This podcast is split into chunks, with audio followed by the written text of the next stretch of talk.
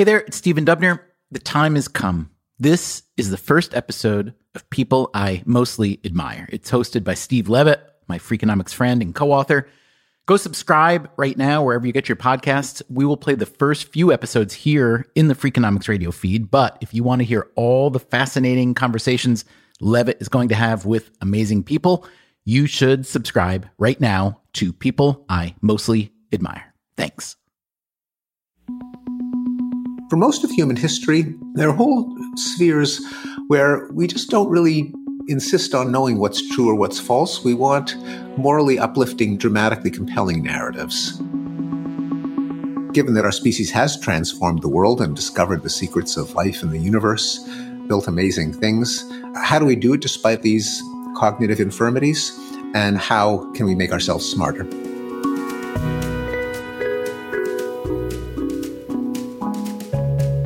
First met Steve Pinker 15 years ago, and I had one lunch with him, and it was such a fabulous conversation that I've been thinking about that lunch ever since. Welcome to People I Mostly Admire with Steve Levitt. He's an amazing thinker. He's a Harvard psychologist.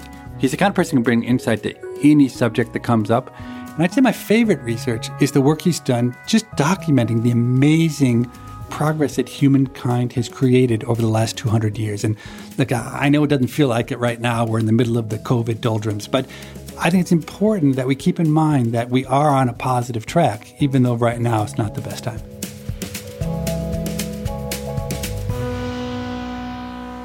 Wow, such a pleasure to get to talk today with Steven Pinker, not only one of the most widely admired public intellectuals, but also a path breaking linguist and a brain scientist so I've met a lot of brilliant people, but what makes you seem really special to me is that it's so rare, I think, in brilliant people to have any common sense.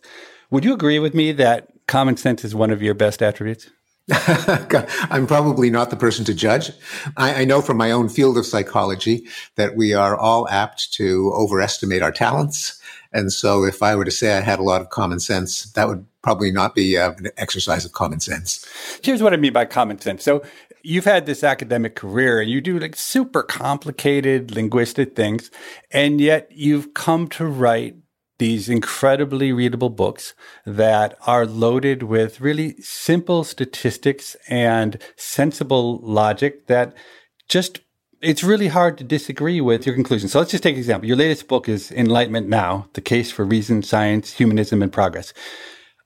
Could you just give us the one minute version of that book for people who haven't read it?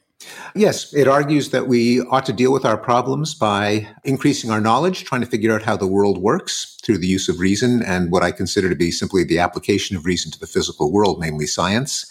That we should do so with the goal of making as many people as well off as possible. And that if we do that, we can succeed. Namely, progress is a fact. It comes about as the result of people applying their ingenuity to reduce human suffering and increase human flourishing supported by data suggesting that progress actually has taken place. Our lives are longer and healthier and richer and better educated and happier than they were in the past. So I have to say, while I agree with literally every sentence in that book, I personally never would have written such a book because it seems so completely and totally obviously true. I mean, any economist in the world would tell you that that's true, but clearly uh, people don't seem to know these facts and don't seem to understand. I know you've had a lot of people disagree, and uh, what do they even disagree with, you think? It is interesting that economists, for all of the cliches about the dismal profession, do tend to have a more positive view because they are aware of one of the greatest facts in human history, namely that prosperity has skyrocketed since the Industrial Revolution. And the data oriented mindset leads economists, like many data oriented people, to have a different view of the world than you'd get from journalism. And I think there's a systematic reason why, and that is that journalism presents a systematically biased sample of world experience, namely by covering things that happen, especially things that happen suddenly. There's a, a built-in bias to cover things that go wrong because things can fall apart very, very quickly. Whereas improvement creeps up a few percentage points a year, which can then compound and transform our lives But there's never a Thursday in October in which it happens suddenly. So you never read about it, but you do read about all the wars and the pandemics and the, the riots and the terrorist attacks. So unless you are nerdy enough to get your view of the world from graphs and data, you can miss the spectacular improvements that have taken place. So I can understand how someone would disagree with you before they've read your book because they're biased by the media.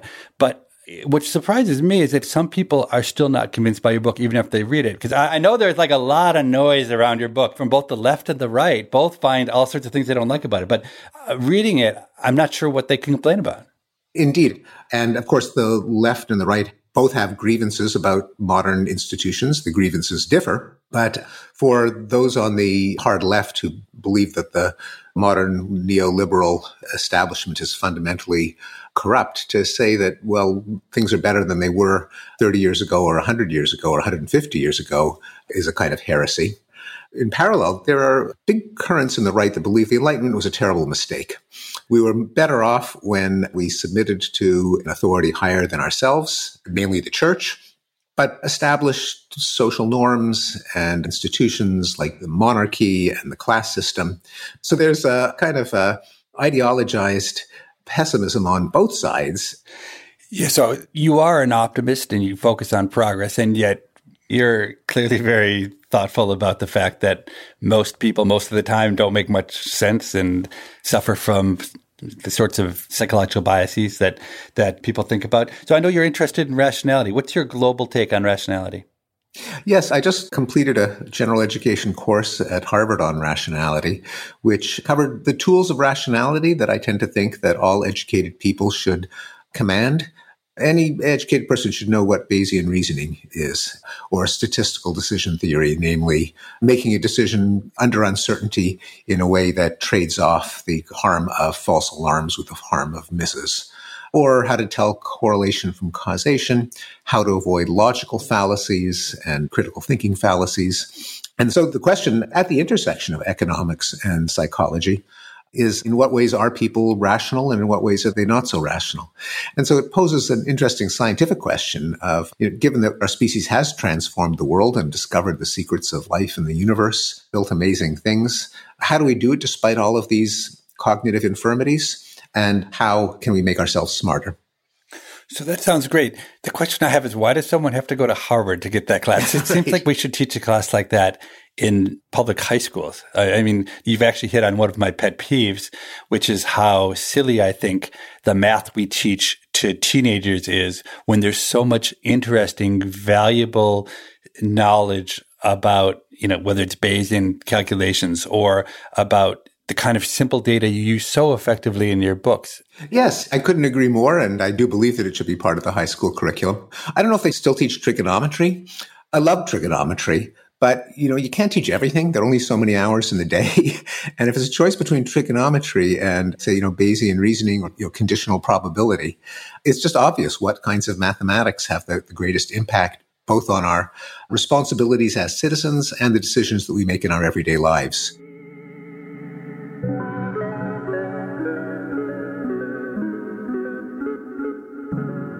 So I suspect you have a prodigious memory.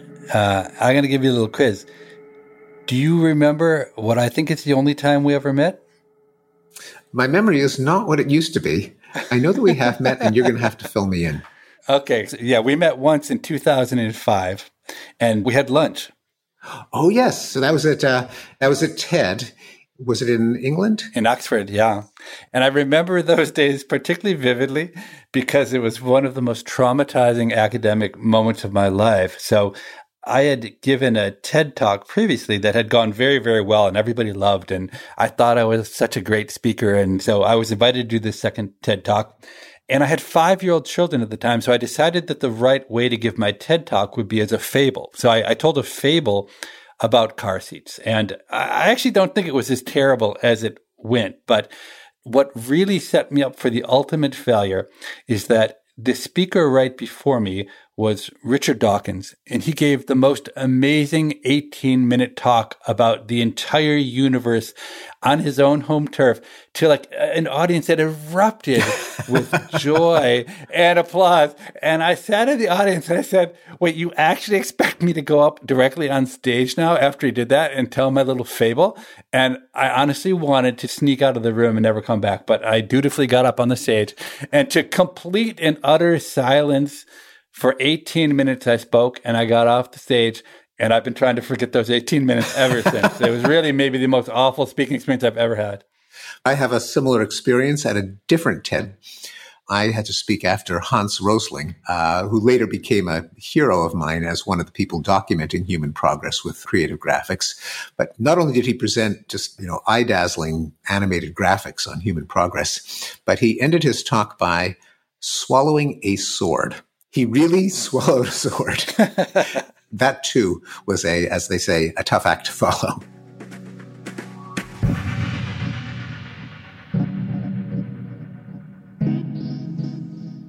So, one of the areas you're talking about is the environment. And I think people are extremely pessimistic about the environment. And yet, I think you offer one of the most even keeled, thoughtful discussions of our current climate situation that I've heard in a long time. Could you share that with us? Yeah, so it begins with acknowledging the scientific near consensus that the climate is warming, that human activity is the cause, and that things could get not only worse, but much, much worse if we fail to uh, mitigate ongoing climate change. The reason that climate change has occurred is that it's a undesirable byproduct of something that is desirable, namely the capture of energy, which allow large parts of the world to become richer and the advantages that we enjoyed from burning fossil fuels starting with the industrial revolution, the rest of the world is not going to forego, particularly China, India, Indonesia, big populous countries that are getting their first taste of affluence and are just not going to go back to poverty. And the way out of poverty is the capture of energy. So given that reality, given our kind of existential situation of capturing energy or being miserably impoverished, it looks to the development of carbon free energy, which I argue should not be completely equated with renewables like solar and wind, because there is no energy economy that's scalable that can rely on solar and wind alone. Although that could change in the future if we have massive capacity for energy storage, but that's not going to happen anytime soon. And so it advocates nuclear power being in the mix because it is contrary to many people's impressions, it's probably the safest source of energy.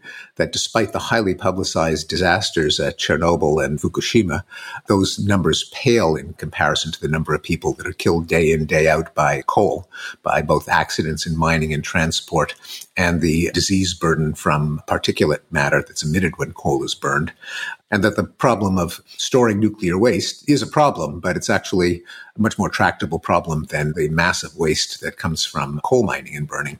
To say nothing of the fact that solar panels have a finite life, just like your iPhone, you have to replace it after a few years. And so we're going to have massive quantities of rare earths and glass and silicon and, and metal to deal with.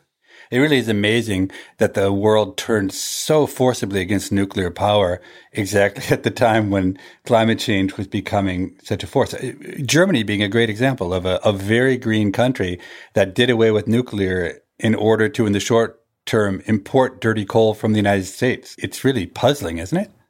Well, to a psychologist, it's not because all the things that distort our assessment of risk, such as highly salient, newsworthy examples, intuitions of contamination, the desire to completely eliminate one danger as opposed to reducing the aggregate danger from all risks combined. All of these are a kind of a perfect storm that turned the world away from nuclear, probably starting with Three Mile Island in 1979. I know a celebrity who says that he blames climate change on Bruce Springsteen, Bonnie Raitt, and the Doobie Brothers for their excellent concert film No Nukes that turned the baby boomer generation against nuclear. Uh, Joshua Goldstein and I argue that the millennials and Generation uh, Z should reject the baby boomer consensus and uh, form their own climate policy that's more in touch with the statistical reality. But anyway, just to complete the thought, because you asked me about climate change. So I think part of it has to be technological, not just the adoption of every energy technology that provides abundant scale scalable energy without carbon emissions. But better still, the development of new technologies. And the great thing about technological solutions to climate change is that they can't be reversed by populist presidents. So we can have a president that withdraws from the uh, Paris Accord, but you can't have a president that undoes a technological discovery. Moreover, if there's a technology that makes clean energy cheaper than dirty energy, then no one has to be persuaded. It's not politicized. Absolutely. And the other side of the equation is how do we take the carbon that's there out of the air or in other ways, geoengineering, figure out how to cool the earth. And, you know, I believe deeply in markets and I think they work well, but it seems to me there's a complete failure of our market right now in that dimension. So there are, I don't know, a dozen, 30 entrepreneurial scientists who are jealously guarding their intellectual capital and working independently to try to come up with a solution that will work out carbon capture and they'll be able to capture themselves all of the money that comes with solving that problem. But in an existential crisis like climate change, it seems like a terrible model for science. It seems like something much more like the Manhattan Project, where we gather the top 300 scientists in the world together and encourage them, incentivize them to work collectively would be a better model. What do you think of that proposal?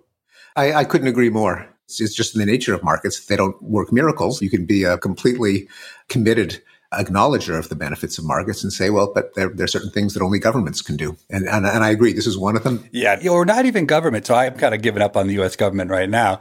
But I've pitched three or four of the richest people in the United States on this idea. And every one of them was intrigued, but not one of them was willing to pull the trigger to have the kind of resources where they can determine how to solve public goods problems. And so that seemed to me the path of least resistance.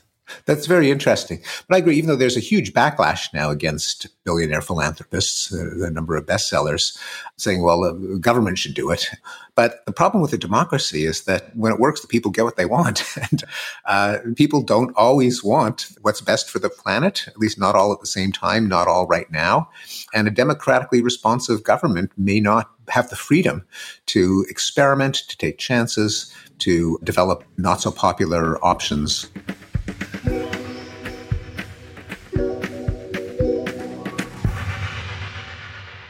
So let's change gears. One thing I hadn't expected from you reading your books was how funny you can be when you turn your attention to being funny. And I think a great example comes from another one of your books called The Better Angels of Our Nature, which argues that violence is greatly decreased over time. And that doesn't strike me as being a very funny topic. But your synopsis of the Old Testament in that book made me laugh so hard that I could barely breathe. Yeah, not everyone found that passage so funny, but uh, but yes. so what I simply did is I uh, went through the major stories of the Hebrew Bible, the Old Testament, and I just described them pretty factually. I had intended this as a kind of a sanity check because by making the argument that violence has declined over the course of history, I just wanted to remind people of how violent earlier times were. And the Hebrew Bible is, is a fine example. So I told the story of Adam and Eve and Cain and Abel, pretty much sticking to the King James translation. Cain talked with Abel, his brother, and it came to pass when they were in the field and Cain rose up against Abel and slew him. With the world population of exactly four, that works out to a homicide rate of 25%, which is about a thousand times higher than the equivalent rates in Western countries today. I then talked about the first of many genocides in the Bible, the Noachian flood the binding of Isaac, the selling of Dinah, Jacob's daughter, in marriage. Can you tell the Dinah story? I love the Dinah story. Yes. Uh, Isaac's son Jacob has a daughter, Dinah. Dinah is kidnapped and raped, apparently a customary form of courtship at the time, since the rapist's family then offers to purchase her from her own family as a wife for the rapist. Dinah's brothers explain that an important moral principle stands in the way of this transaction. The rapist is uncircumcised. So they make a counteroffer. If all the men in the rapist's hometown cut off their foreskins, Dinah will be theirs.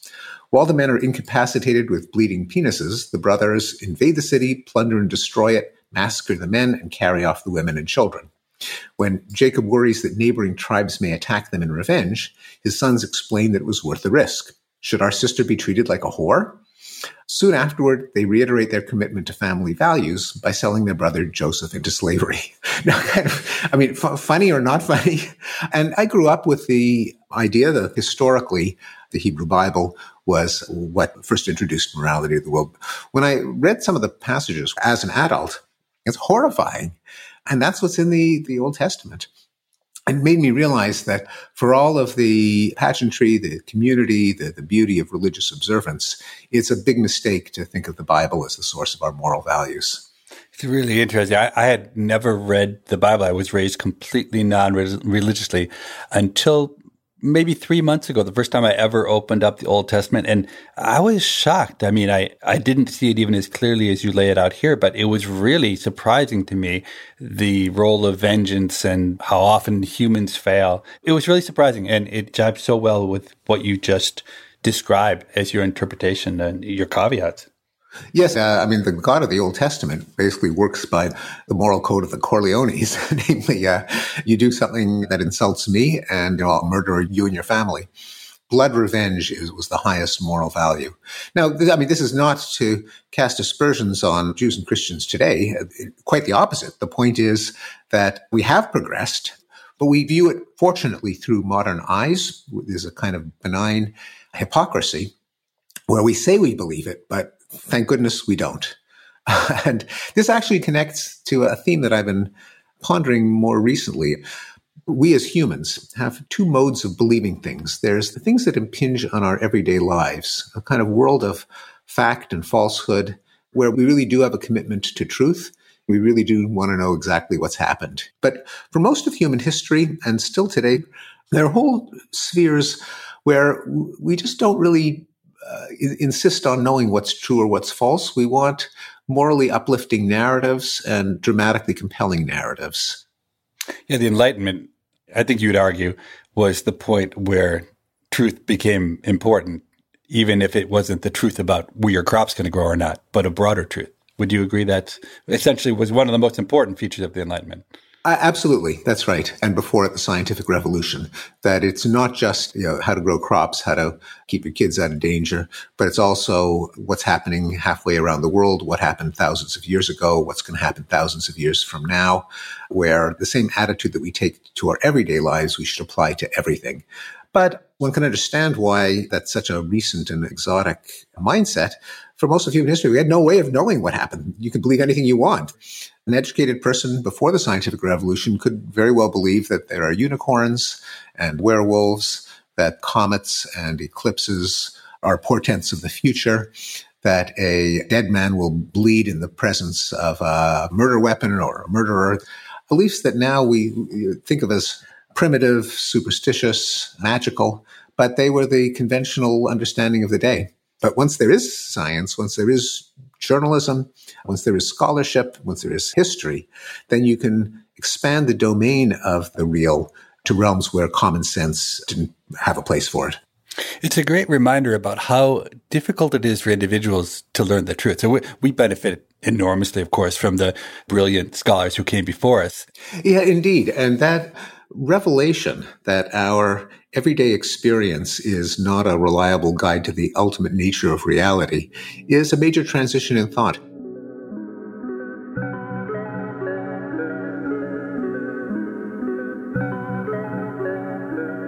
So you've exhibited a lot of intellectual bravery, I think, over your career. You've been willing to stand up for the things you believe to be true and You've been willing to do it in situations where there seems honestly to an outsider to be very little for you to gain. I think the, the one that comes to mind to me is when Larry Summers had made comments about women in math and whether those were true or false.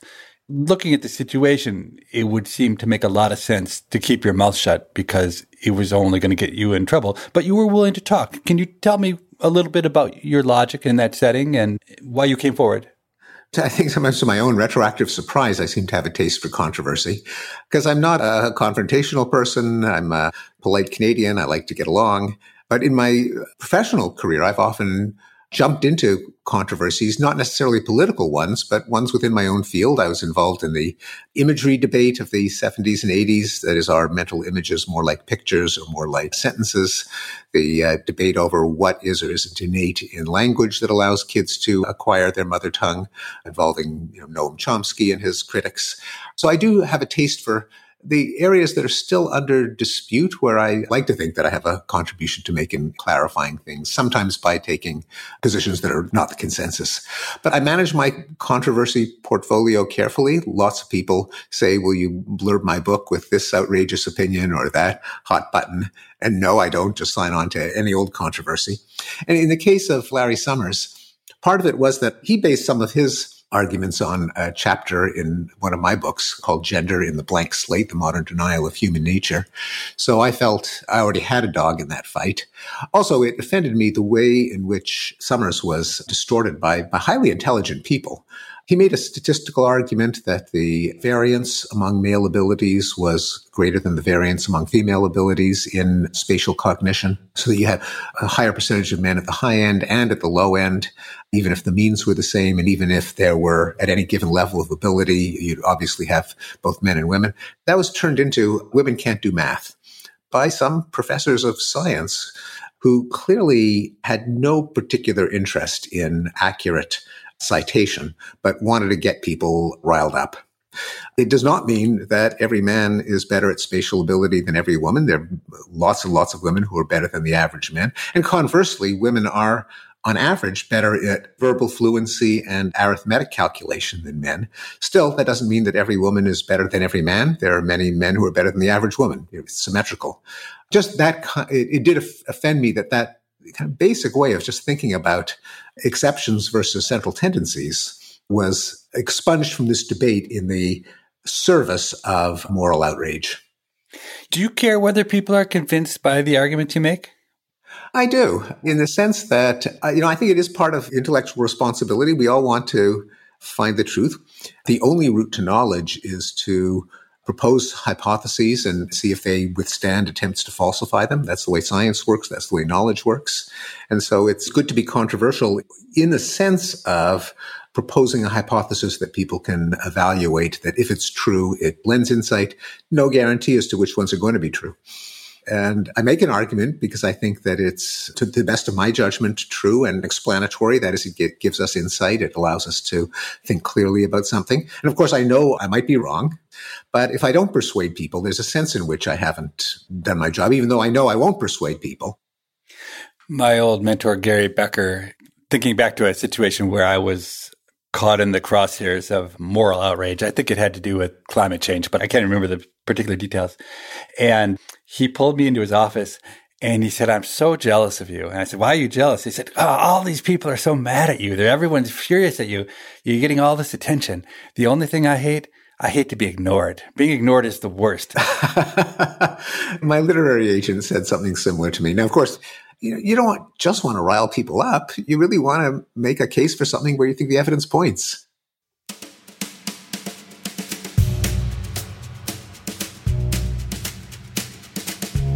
You're listening to People I Mostly Admire with Steve Levitt and his conversation with psychologist and linguist Steven Pinker. They'll return after this short break.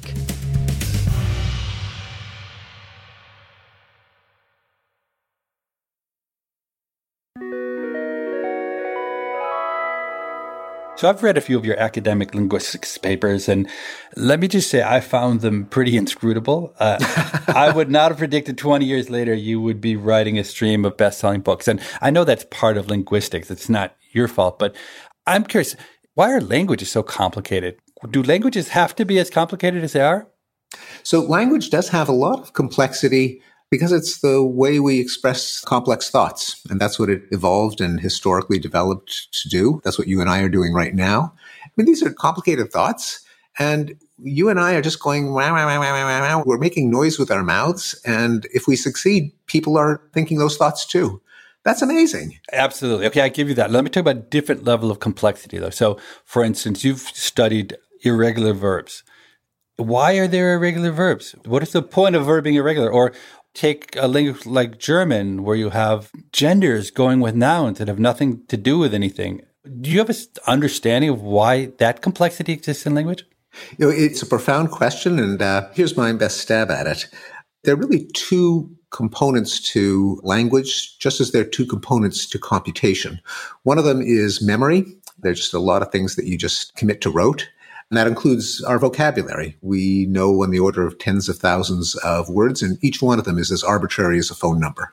There's just no way you could know the dog means dog as opposed to a zebra other than the fact that you memorized it as a child. But then there's also algorithms. There are rules for combining words so that we can express new combinations of ideas, things that have never occurred to anyone. Uh, and that's what gives language its power. We don't have to just regurgitate the same ideas over and over again. We can share new discoveries, new insights, new stories. And here's the third part of the explanation, which is that a language has to be shared for it to be useful. If I spoke a beautifully expressive language and I was the only person who spoke it, I may as well not know it at all. It would be useless. So we've got to share the code within the community so that what one person says another person can understand. And it's not like a computer programming language where someone sets down the rules. It's kind of a wiki that develops historically, that's picked up by exposure, always with some probability that something will be forgotten in a given generation, that it will be misunderstood, misanalyzed. So those are the three ingredients. You've got memory, you've got rules, and you've got community sharing and historical transmission. You put them together and things that start off nice and tidy and neat and rule governed can then, as people distort them, as they play broken telephone, things can get complicated and exceptions pile up and you memorize the exceptions. So you think that languages go from simple to complicated? I sort of have the impression the opposite was true. Both happen, which would resolve the paradox. And I think you're correct in noting that, that if it was just simple to complex, then uh, languages get more and more and more and more complicated. And parts of languages do, and then they sometimes collapse into simplicity. And then in other parts of the language, the exceptions accumulate, the conditions proliferate, often until that reaches a breaking point. So it's kind of a random walk. In English, we have very primitive gender and even more primitive case. We only have the distinction between, say, he and him and I and me in the case system. Other languages, you've got to memorize a dozen cases, and a lot of them have exceptions. On the other hand, English has a, pretty complicated set of rules for asking a question. We make things really complicated in one part of the language, even as we simplify another part. English is becoming the world language. Is it well suited for that task, or would other languages do better? Yeah, I think one of the misconceptions about languages is that some languages are inherently more suited for being a lingua franca in some domain than others, and that's why they become influential. You know, German was uh, originally the language of science, and French the language of diplomacy, and the major factor is uh, history and politics. English is the world's dominant language because originally the sun never set on the British Empire. And then the United States, uh, after World War II, just became the powerhouse of culture and technology and business. And whatever language the dominant empire speaks, everyone learns. So English is winning in some sense, but is there a consensus among linguists about the language that if it could be the lingua franca would be the best language to be a global language? I mean, is it Esperanto? No, it isn't Esperanto, although it might be, partly because in the design of any language, there are trade offs. And one of the reasons that you can't have a perfect language is that there's no single criterion of perfection. And an obvious example is the trade off between speakers and hearers. So, uh, from the point of view of a hearer, every syllable should be perfectly articulated so that there's no chance of misunderstanding. On the other hand, from the point of a speaker, you want to get your words out as quickly as possible and not have your tongue do too many gymnastics. They're in conflict. They can't both be happy all the time. And a lot of the history of language the reason that we don't sound like Shakespeare and Shakespeare didn't sound like Chaucer is that people are always slurring some parts of language and then sometimes it goes viral and that distinction gets lost as everyone slurs it in the same way. That's one of the reasons why we have so many silent letters in English. They weren't always silent. Nightingale used to be Nichtengale. That's why we have the GH. That's why we have the E at the end. But it became too much of a tongue twister and lazy speakers won the day. Spelling didn't keep up. And so we've got all this crazy English spelling. On the other hand, if you just become a nation of mumblers, then no one will understand what you're saying. And so some distinctions get exaggerated and embroidered. But since no one's in charge, no one's deciding what is the perfect trade off, then you've got this constant churning, this constant motion. So no language can be perfect from the point of view of both speakers and hearers. That's really interesting. I never thought about that. Here's a different kind of question, and I don't know if you know the answer to it or not. So there is a point in child development where I think kids can think and I think they understand much of what they see around them. But my sense is they have very limited language capabilities. And I'm interested to know what the state of thought is about the ability to think in the absence of words, if that makes any sense. Oh, absolutely makes sense. An utterly profound observation. And it's one of the biggest, most important refutations of the idea that all thought consists of language. For one thing, we know from experiments that prelinguistic infants do have often a sophisticated understanding of cause and effect, of personal agency, of persistence of objects.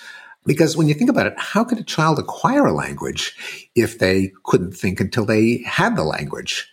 And I have uh, long maintained that the way that language learning works in kids is that they're not just cryptographers. It's not just that they're hearing a stream of sound and they look for statistical patterns, but they're always correlating the sounds with content, with meaning. That is, they're shrewd enough to have a reasonable guess as to what the speaker meant when they said something, and they correlate their interpretation of the speaker's intent with the stream of sound coming out of their mouths. And that's how they crack the code.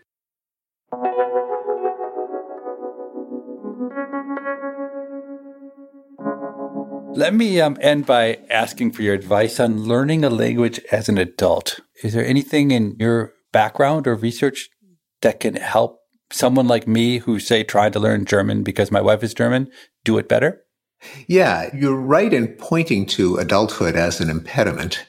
A couple of years ago, I published the most massive study yet with Josh Hartshorne and Josh Tenenbaum where we capitalized on a language quiz that Josh Hartshorne put online that got two thirds of a million respondents. And because the demographics of the questionnaire included at what age did you begin to speak English and for how long have you been at it, uh, we were able to dive into the data to answer the question that many people were curious about is namely, do, do, kids really have an advantage and how long does it last? And the answer is they do, but it lasts surprisingly long. With some mathematical modeling, we estimated that the change in the underlying ability to soak up the grammar of a new language only takes place around 17. Now, if you start at 12, you're at a disadvantage because it takes more than five years to master all the ins and outs of the language. So you're only doing it at top capacity for five of the necessary years. But to our own surprise, the window is longer than people think. Now, what about if you're older than 17? Well, the window doesn't shut. There's a decline. So it's still possible. I would say that to make up for the fact that presumably the underlying circuitry isn't as plastic as it used to be when we were kids, a number of strategies uh, have to be used. And one of them, of course, is using the language in context, in a conversational situation, because this is one of the things I have to confess that I'm not much of a polyglot myself. I have some French, some Spanish, some Hebrew, but I'm often paralyzed because a lot of my learning was kind of book learning. And then when I'm just plunked in a situation and there's all this social stuff going on. I don't want to look like an idiot. I don't want to insult people. I don't want to condescend. And so kind of lubricating the path to exploring the whole language often depends on these little social rituals that get you going. So that's an essential part of it, but also combined with making up for the decline in underlying fluency and facility by applying intellect, by remembering the irregularities and by reading and developing conscious rules to uh, help make up for the fact that it doesn't come as naturally as when we were kids. Yeah, with German, I've tried quite hard on German and I've become a pretty good reader. I read at maybe the eighth grade level in German, but I speak like a three year old, which is really embarrassing when I'm in public settings. As Mark Twain said, there are more exceptions to the rule than instances of it. I don't know if you've read Twain's uh, essay, The Horrors of the German Language, but if you haven't, it will make you laugh out loud. Yeah, I, I, have not, but I will.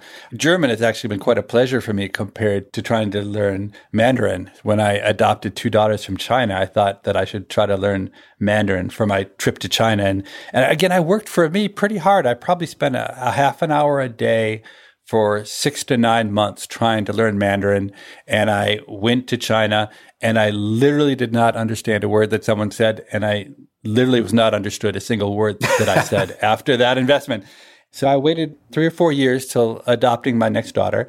And I literally did not think about Mandarin one second in between until I got on the airplane and I spent maybe three or four hours and I memorized and practiced three sentences.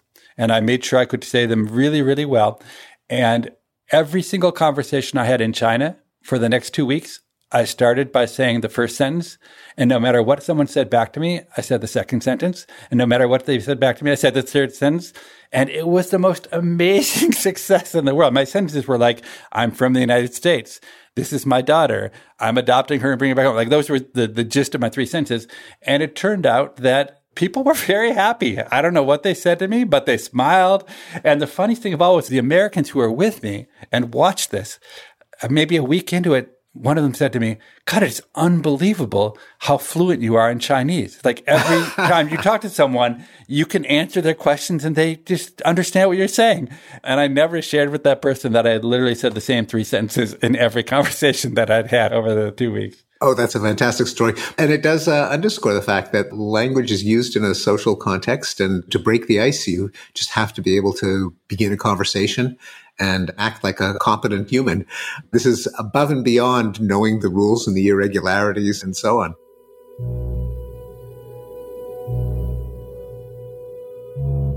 All right, last question. It seems to me you've lived a really good life. Do you have advice about living a good life?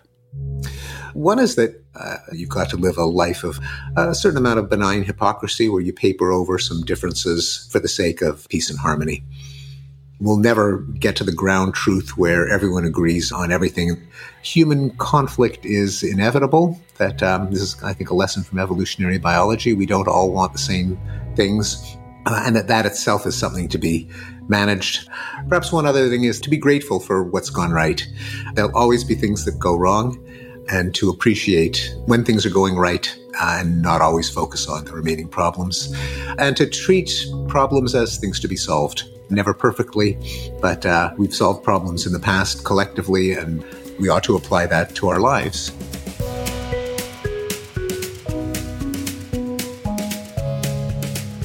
People I Mostly Admire is part of the Freakonomics Radio Network and is produced by Freakonomics Radio and Stitcher. Matt Hickey is the producer, and our sound designer is David Herman. Our staff also includes Allison Craiglow, Greg Rippin, and Corinne Wallace. Our intern is Emma Terrell. We had help on this episode from James Foster. All of the music you heard on the show was composed by Luis Guerra. To listen ad free, subscribe to Stitcher Premium. We can be reached at radio at freakonomics.com. Thanks for listening.